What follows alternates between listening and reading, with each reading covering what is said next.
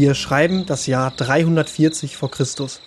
Eine laue Sommernacht legte sich wie ein Mantel über die Küste Griechenlands unweit von Athen, begleitet von dem Zirpen der Zikaden, die sich im ausgedorrten Gras der Felder versteckten. Auf ihrer Suche nach Wasser, Brot und Schätzen stoßen zwei Halunken einer Streifschar auf ein kleines Lager einer griechischen Fußtruppe.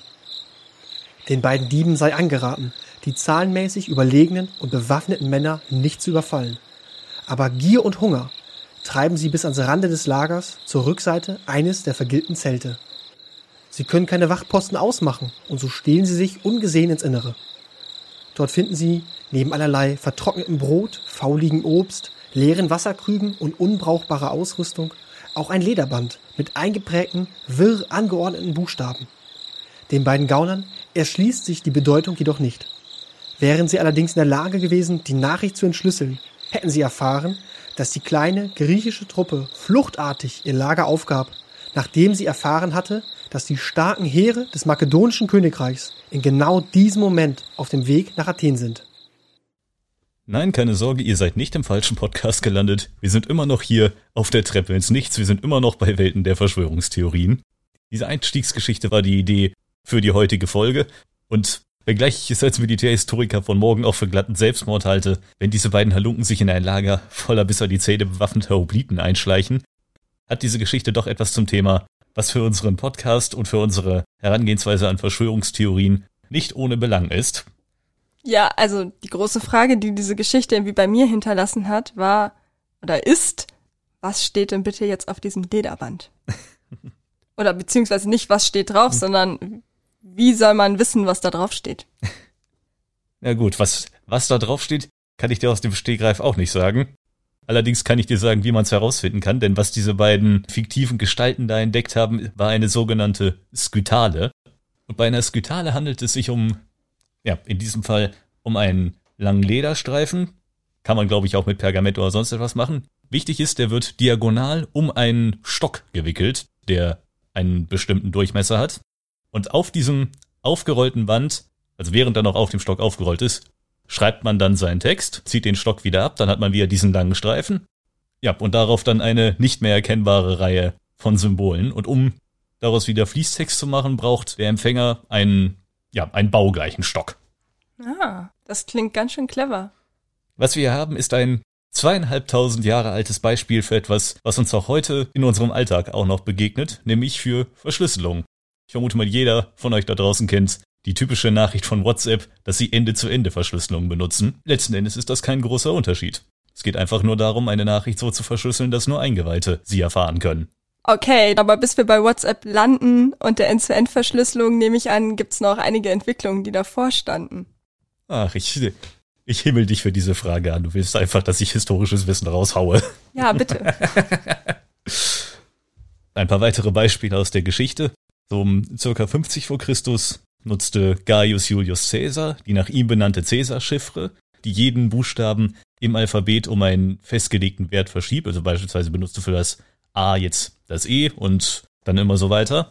Karl der Große hat ein ähnliches System verwendet. Hm, ein weiteres Beispiel wäre die Chiffrierscheibe der verfeindeten Stadtstaaten der italienischen Renaissance. Und gerade in der Moderne hat das Thema Verschlüsselung noch einmal bedeutend an Einfluss gewonnen, auch mit dem Fortschreiten der Kommunikationsmittel. Gerade im Zeitalter der Weltkriege, wo, wo das Thema Aufklärung und ich sag mal das Abfangen feindlicher Befehle von besonderer Bedeutung wurde, war es natürlich für alle Seiten wichtig, die eigenen Nachrichten zu verschlüsseln, damit der Gegner sie bei Abfangen nicht verwenden konnte. So wurden im Ersten Weltkrieg ganze Entzifferungseinheiten gebildet, die die Aufgabe hatten, die feindliche Kommunikation zu entschlüsseln. Und bei Erfolg konnte das tatsächlich kriegsentscheidende Auswirkungen haben. Das beste Beispiel des Ersten Weltkriegs ist die legendäre Zimmermann-Depesche, als der deutsche Außenminister Zimmermann eine verschlüsselte Botschaft an Mexiko geschickt hat, um Mexiko Gebietsgewinne in den USA in Aussicht zu stellen, haben die Entente-Mächte diese Nachricht abgefangen, dechiffriert und an die USA übersandt, die daraufhin ihre Neutralitätspolitik überdenken mussten. Ja, und im Zweiten Weltkrieg gab es dann noch die Enigma. Also ich habe da einen Film zugesehen mit Benedict Cumberbatch. Ich komme gerade nicht auf den Namen, aber das fand ich super spannend. Ach ja, den muss ich auch noch unbedingt mal sehen. Aber ja, die Enigma ist ein schon legendäres Beispiel für für Verschlüsselungstechnologie. Und ja, im Grunde kann man, kann man sagen, dass seitdem Verschlüsselungstechnologie nur bedeutender geworden ist. Im Zuge des Kalten Krieges war in der Hochzeit der Spionage und Gegenspionage war natürlich Verschlüsselung und Entschlüsselung das A und O. Und wie ich es eingangs mit WhatsApp erwähnte, sind Verschlüsselungsverfahren heute nur noch wichtiger geworden. Bis heute wird ja diese Verschlüsselung genutzt, um Dinge irgendwie geheim zu halten. Und wir haben ja in einer anderen Folge auch schon mal über die Freimaurer gesprochen, was ja eine Geheimorganisation ist, wenn man, oder war, mhm. wenn man das so sagen möchte. Und mich würde jetzt interessieren, wie die eigentlich, wie haben die das eigentlich gemacht, dass das alles so geheim geblieben ist? Die müssen ja auch irgendeine Art dann von Verschlüsselung genutzt haben eigentlich. Na, nun im Grunde sind sie sind sie immer noch eine Geheimgesellschaft, insofern, dass vieles von dem, was sie machen, ja nicht öffentlich passiert. Wie du sagtest, die Freimaurer haben wir neulich schon mal drangenommen. Für diejenigen von euch, die ihre komplette Geschichte nochmal hören wollen, empfehle ich die Folge nochmal. Für alle anderen hier nochmal ein kurzer Abriss. Die Freimaurer, die als Verbund von freien Steinmetzen im Spätmittelalter anfingen und sich dann äh, in der Neuzeit durch Aufnahme neuer Mitglieder zu einer gelehrten Schrägstrich Geheimgesellschaft gewandelt haben, sind, kann man sagen, die klassische Geheimgesellschaft schlechthin. Und ja, das liegt auch daran, dass viele ihrer Praktiken auch heute nicht öffentlich sind. Und für unsere heutige Folge relevant, haben sie auch ein eigenes Alphabet geschaffen. Dieses Alphabet ist heutzutage nicht mehr so geheim, wie es früher mal war. Wir haben es beispielsweise vorliegen. Ja, ich habe das mal ausprobiert. Schau mal an, ich habe deinen Namen geschrieben. Ja. So würde es dann aussehen. Ja, für unsere Zuhörer und Zuhörerinnen, das sind mehr oder weniger rechteckige Formen, die an einigen Stellen dann mit Punkten versehen sind, die dann jeweils einen Buchstaben repräsentieren. Genau, ihr könnt euch das ja sonst auch nochmal genauer anschauen. Hier nur kurzer Exkurs. Für diejenigen von euch, die jetzt zu faul für eine Google-Suche sind, die Jungs vom Skript haben gesagt, es ist wie zwei Tic-Tac-Toe-Felder und dazu noch zwei Andreas-Kreuze. Jedes Zwischenfeld steht dabei für einen Buchstaben. Ja, aber die Freimaurer hatten ja nicht nur dieses Alphabet, was sie irgendwie zur Kommunikation genutzt haben, sondern auch Symbole. Und mir fällt direkt dieses Auge ein, dieses allsehende Auge, was aber ja eigentlich auch schon religiöse Bezüge vorher hatte. Also zum Beispiel im Christentum spielt das ja auch eine Rolle.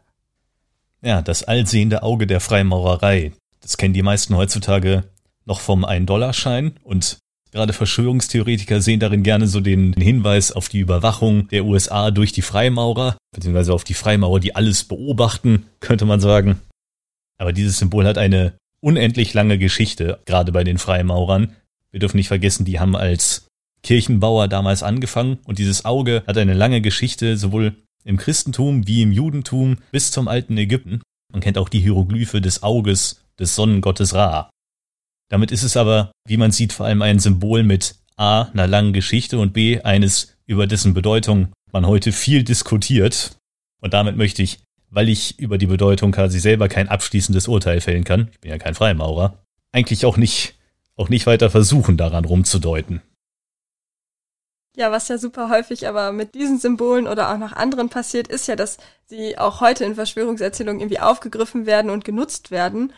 Ja, natürlich. Und, und da gibt's ja noch eine weitere Gruppe, auf die total häufig Bezug genommen wird bei Verschwörungserzählungen, nämlich die Illuminaten. Und jetzt wird mich interessieren, ob die das ähnlich gemacht haben wie die Freimaurer. Ugh, ja, die Illuminaten. Da machen wir, da machen wir gleich wieder das nächste Fass auf. Es fängt schon damit an, die Illuminaten fing quasi als politische Strömung innerhalb der Freimaurer an. Also die, äh, die Freimaurer hatten ja sehr früh ihre, ich sag mal, Ideale entwickelt, die ich, die ich jetzt nicht in ihrer Gesamtheit wiedergeben kann. Sie wollten eben die Welt verbessern, zur Vollkommenheit führen und alte Hierarchien, Herrschaftssysteme abbauen, all sowas und auch Ideale wie Gleichheit, Freiheit, Brüderlichkeit fördern. Was der Unterschied zwischen den Illuminaten und den Freimaurern war, die Illuminaten wollten das als politische Agenda nutzen, während die Freimaurer sich damit quasi nur selbst innerhalb der Freimaurerschaft weiterbilden wollten. Die Illuminaten hatten quasi das, das Ziel, mit dieser Einstellung Politik zu machen. Und die haben dann doch, man könnte sagen, so die Freimaurer so ein bisschen unterwandert, um Mitglieder zu, zu bekommen. Ja, die haben sich ihre Mitglieder aus dem Pool der Freimaurer heraus rekrutiert. Bekannte Mitglieder waren zum Beispiel ähm, Goethe, Herder oder auch Adolf der Freiherr Knigge. Und auch Mozart soll an Sitzungen der Illuminaten teilgenommen haben. Insgesamt schätzt man die Illuminaten zu ihrer größten Zeit innerhalb der Freimaurer so auf etwa 1400 Mitglieder. Aber die Illuminaten haben ja, ich glaube, nur so zehn Jahre existiert und wurden letztendlich ja auch verboten. Das heißt, deren Geheimhaltung muss ja irgendwo nicht so gut geklappt haben, oder? Ja, dabei haben sie sich tatsächlich durchaus einige Mühe gegeben. Wir haben ja eben das Alphabet der Freimaurer besprochen. Die Illuminaten hatten nochmal ein eigenes. Wie du sagtest, mit der Geheimhaltung hat es ja offensichtlich nicht so gut geklappt, aber eine Geheimgesellschaft innerhalb einer Geheimgesellschaft mit einem von der Geheimgesellschaft abweichenden Alphabet ist schon ein bisschen Overkill. Ja, das scheint durchaus kompliziert zu sein. Ja, es ist auch auf jeden Fall ungleich komplizierter als das von den Freimaurern. Das haben wir ja eben schon, eben schon gesagt, folgt einem ziemlich klaren System. Wenn man sich einmal ein Bild davon ansieht, hat man es quasi sofort verstanden. Beim Illuminati-Alphabet hat man für jeden Buchstaben und auch für Zahlen nochmal ein komplett eigenes Symbol. Und damit hörte auch die Geheimhaltung bei den Illuminati noch nicht auf, während die meisten Freimaurer quasi namentlich bekannt und in Listen geführt wurden, haben die Illuminati sich selbst untereinander Spitznamen verpasst. So Spitznamen wie irgendwelche Götter oder was für Spitznamen sind das? Ja, also vor allem Spitznamen aus der, also die irgendwie mit der Antike im Zusammenhang stehen. Beispielsweise äh, wurde, wurde Goethe Abaris genannt äh, oder der Freiherr Knigge nannte sich Philo.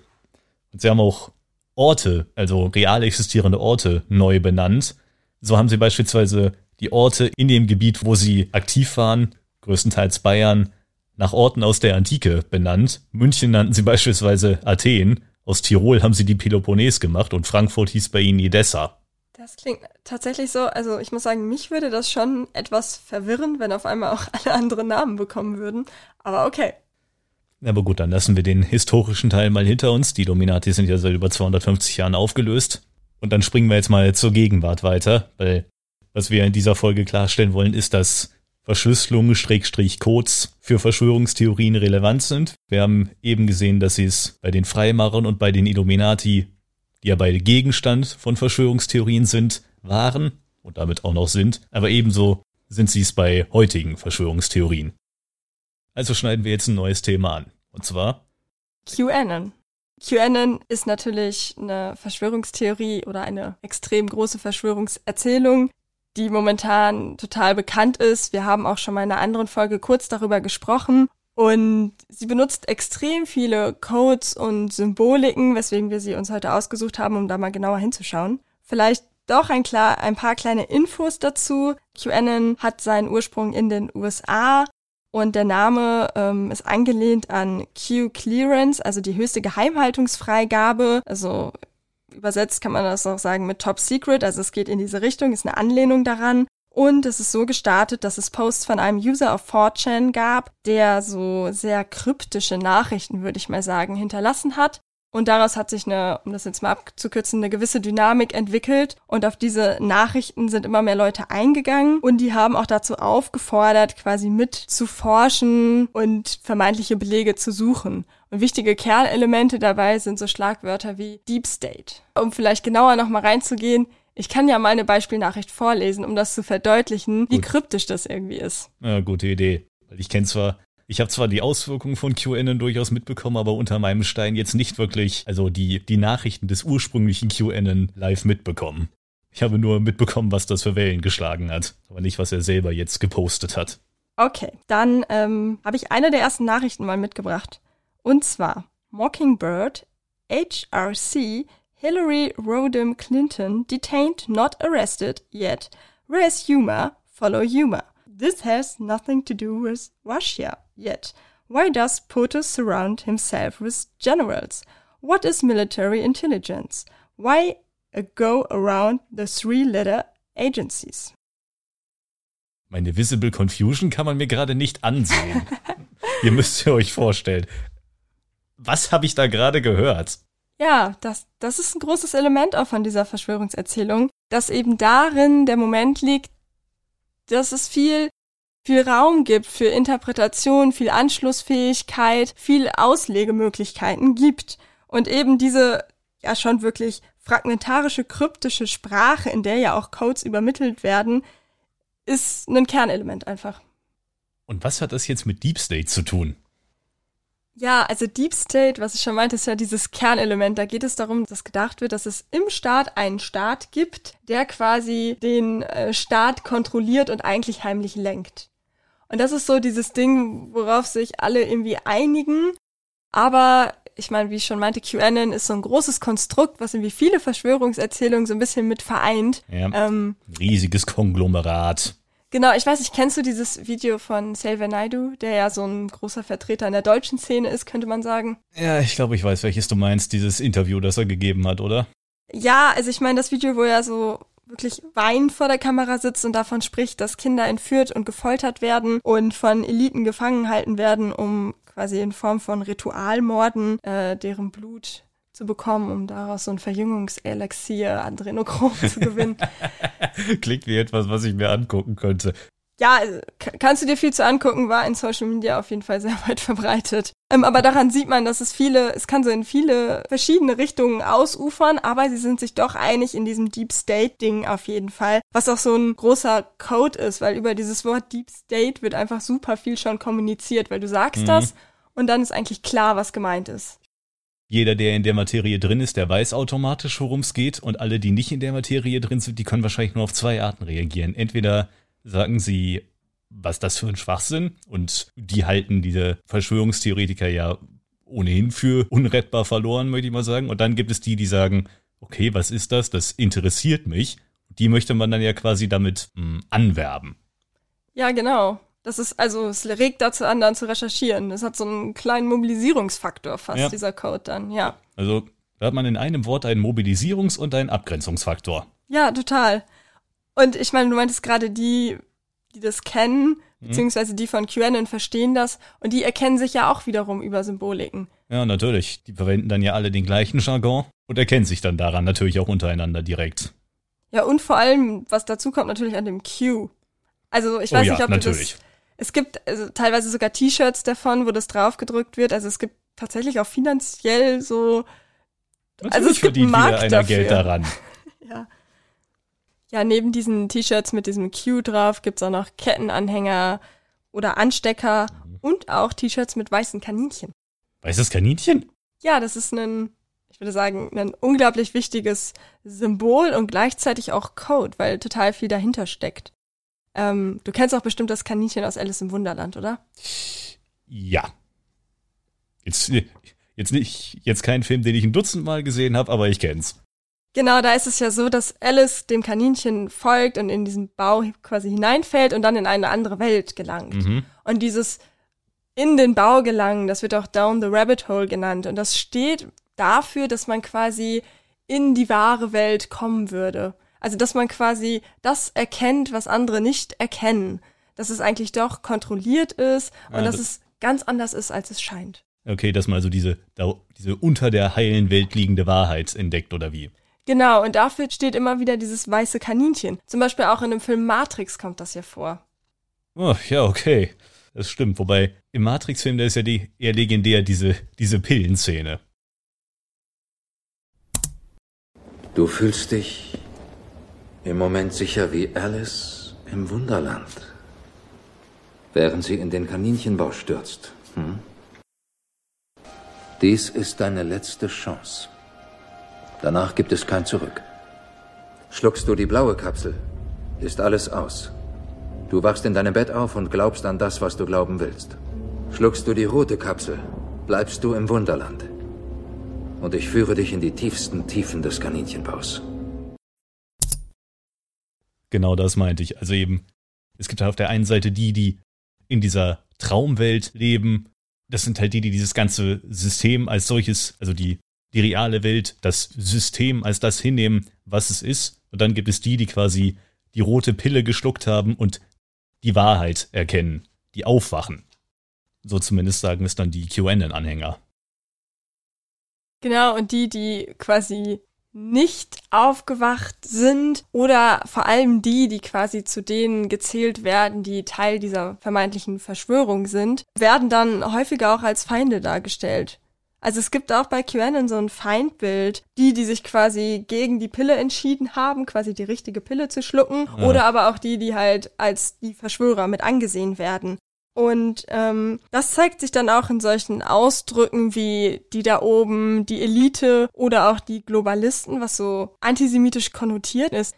Ja, und das, was mit dieser antisemitischen Konnotation gemeint ist, ist, dass letztendlich dieses Wort genutzt wird, um über ein Umweg letztendlich zu sagen, dass es doch in Anführungszeichen die Juden sind, die dann dahinter stecken. Und das wird dann häufig so gemacht, weil das exakt so zu sagen, also so direkt so auszudrücken, eben tabuisiert ist in der Gesellschaft. Und über diesen Umweg kann es dann doch gesagt werden.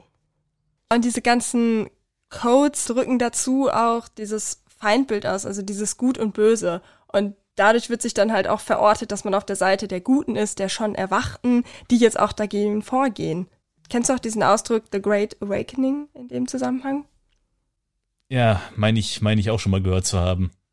Das hat er auch, glaube ich, also ich weiß nicht, ob er das erwähnt hat, aber wir haben ja vorher Xavier Naidu erwähnt. Ich hatte ja, ich hatte auf jeden Fall mal ein Interview von ihm gesehen und da sprach er dann auch davon, ist, dass es nicht mehr lang, dass es nicht mehr lange auf sich warten lässt oder so. Ich gehe davon aus, dass in diesem sehr von, auch von Codes und Stichwörtern geprägten Gespräch damit The Great Awakening gemeint war.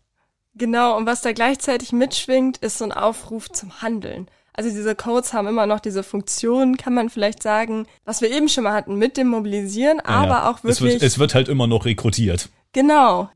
Aber gut, damit können wir nochmal, damit können wir jetzt, glaube ich, abschließend und zusammenfassend nochmal auf den Unterschied dieser, dieser Codes, dieser Verschlüsselung kommen. Früher bei der Sinn dieser Verschlüsselung immer das Außenstehende gerade nicht erfahren sollten, um was es gerade ging. Und jetzt bei modernen Verschwörungstheorien und Verschwörungserzählungen wie bei QAnon geht es halt viel eher darum, dass die Leute aufgerüttelt werden sollen, dass sie aufwachen sollen, dass sie, ja, dass sie rekrutiert werden sollen.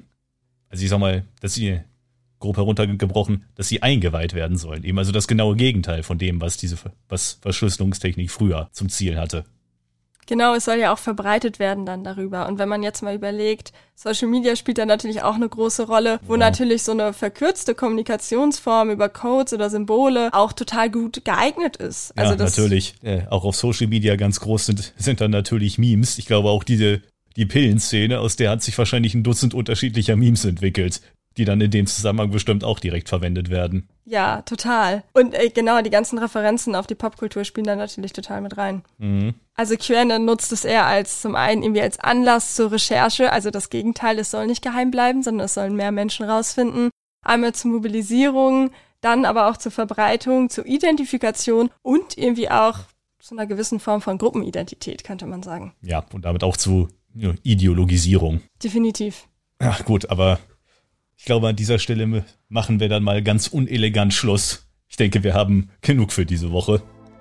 Dann vielen Dank, dass ihr uns zugehört habt und wir hören uns dann beim nächsten Mal. Bis zum nächsten Mal dann.